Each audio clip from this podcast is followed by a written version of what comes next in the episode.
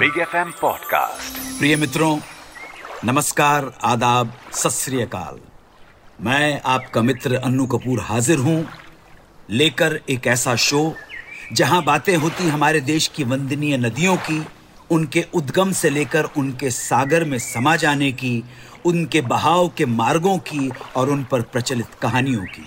उस शो में जिसका नाम है जल यात्रा, भारत की नदियों की अमृत गाथा। अन्नू कपूर के साथ सिर्फ़ बिग एफ़ पर। कल से हमारी नौका बह रही है कावेरी नदी पर, जिसे दक्षिण की गंगा के रूप में भी जाना जाता है।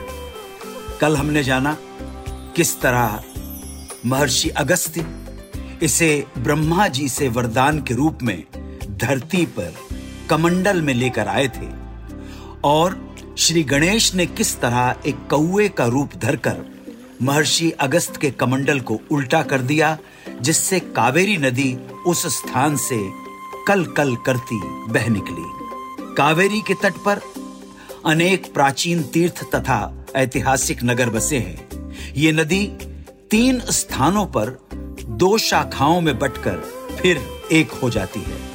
इससे तीन द्वीप आइलैंड बन गए हैं, जिन पर आदिरंगम शिव समुद्रम तथा श्रीरंगम नाम से भगवान विष्णु के भव्य मंदिर हैं।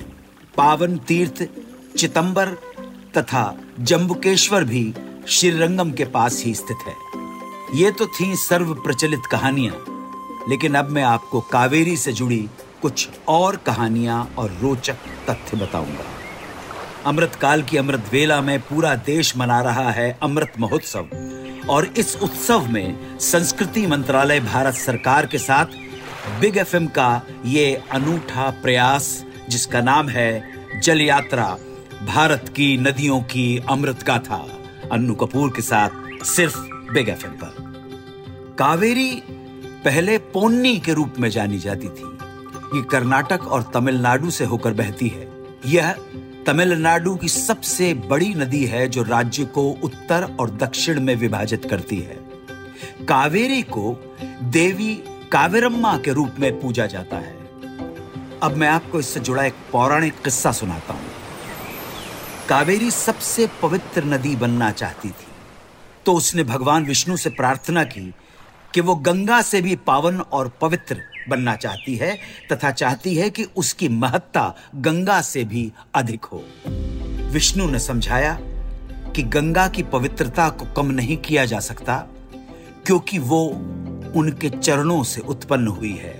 परंतु कावेरी संभवता जिद कर बैठी हो तो विष्णु ने कावेरी को अपनी माला बनाने की पेशकश की कि तुम मेरी माला हो जाओ, क्योंकि मेरे दिल के करीब रहोगी। दिल के करीब होने से कावेरी संतुष्ट हो गई। और इस तरह श्री विष्णु के तीन सबसे पवित्र मंदिर, आदिरंग, मध्यरंग और अंत्यरंग, क्रमशः श्रीरंगपटना, शिवाना समुद्र और श्रीरंगम में आ गए।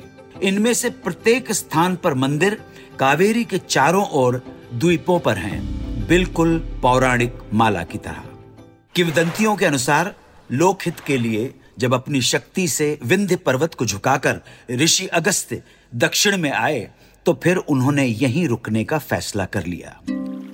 अगस्त ने अपनी यौगिक शक्तियों के साथ जंगलों में जीवों के सबसे खूबसूरत हिस्सों को इकट्ठा किया और उन्हें एक सुंदर शिशु के रूप में एक साथ रखा।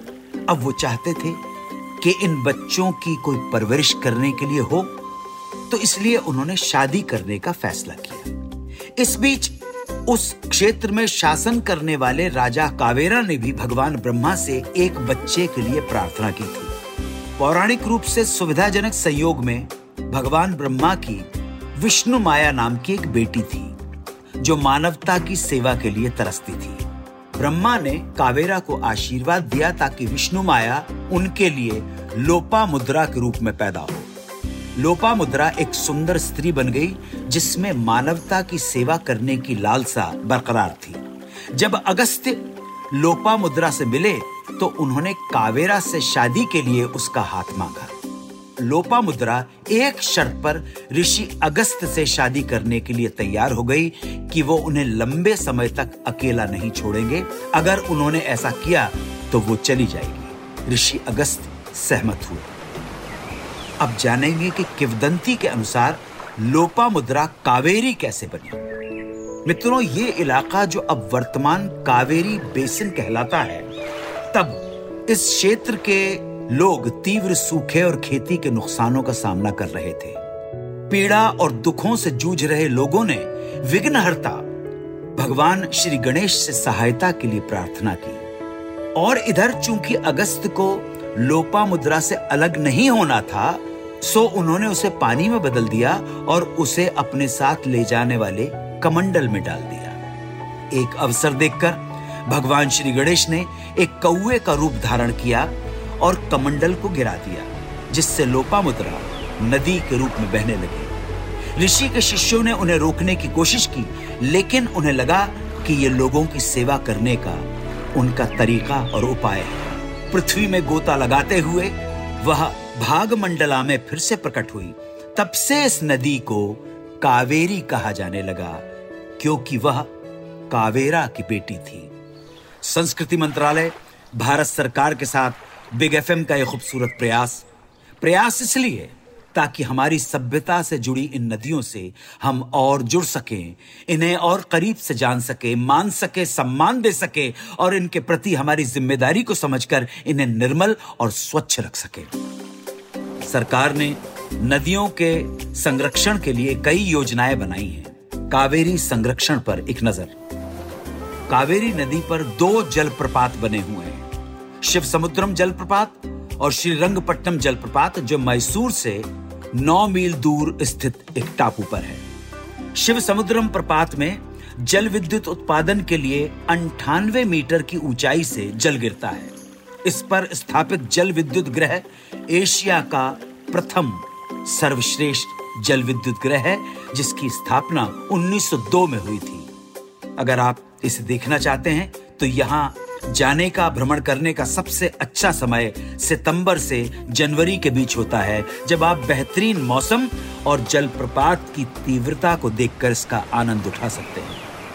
संस्कृति मंत्रालय, भारत सरकार के साथ बिग एफएम का यह खूबसूरत प्रयास, ताकि हमारी सभ्यता से जुड़ी इन नदियों से हम और जुड़ सकें इन्हें और करीब से जान सके, मान सके, सम्मान दे सके और इनके प्रति हमारी ज़िम्मेदारी को समझकर इन्हें निर्मल और स्वच्छ रख सके। ये प्रण लेना है, संकल्प लेना है। कावेरी नदी की जल यात्रा का ये था अंतिम पड़ाव। कई अनोखी जानकारियों और रोचक किस्सों की गठरी बांधे। साथ ही विश्वास के साथ कि हम और हमारी आने वाली पीढ़ियाँ इस जल संपदा की धरोहर का सम्मान करके उसे स्वच्छ और निर्मल रखने का संकल्प और प्रण लेकर हमेशा भारत देश की नदियों को गौरवान्वित करते रहेंगे और यात्रा को आगे बढ़ाते रहेंगे, सुखद बनाते रहेंगे। सुनते रहिए आज़ादी के अमृत महोत्सव के अंतर्गत संस्कृति मंत्रालय, भारत सरकार की प्रस्तुति, जल यात्रा, भारत की नदियों की अमृत गाथा। अन्नू कपूर के साथ सिर्फ़ बिग एफएम पर मेरे प्रणाम स्वीकार करें। नमस्कार, जय Hind, Vande Mataram. Big FM Podcast. Subscribe and follow Big FM. Also visit bigfmindia.com for more.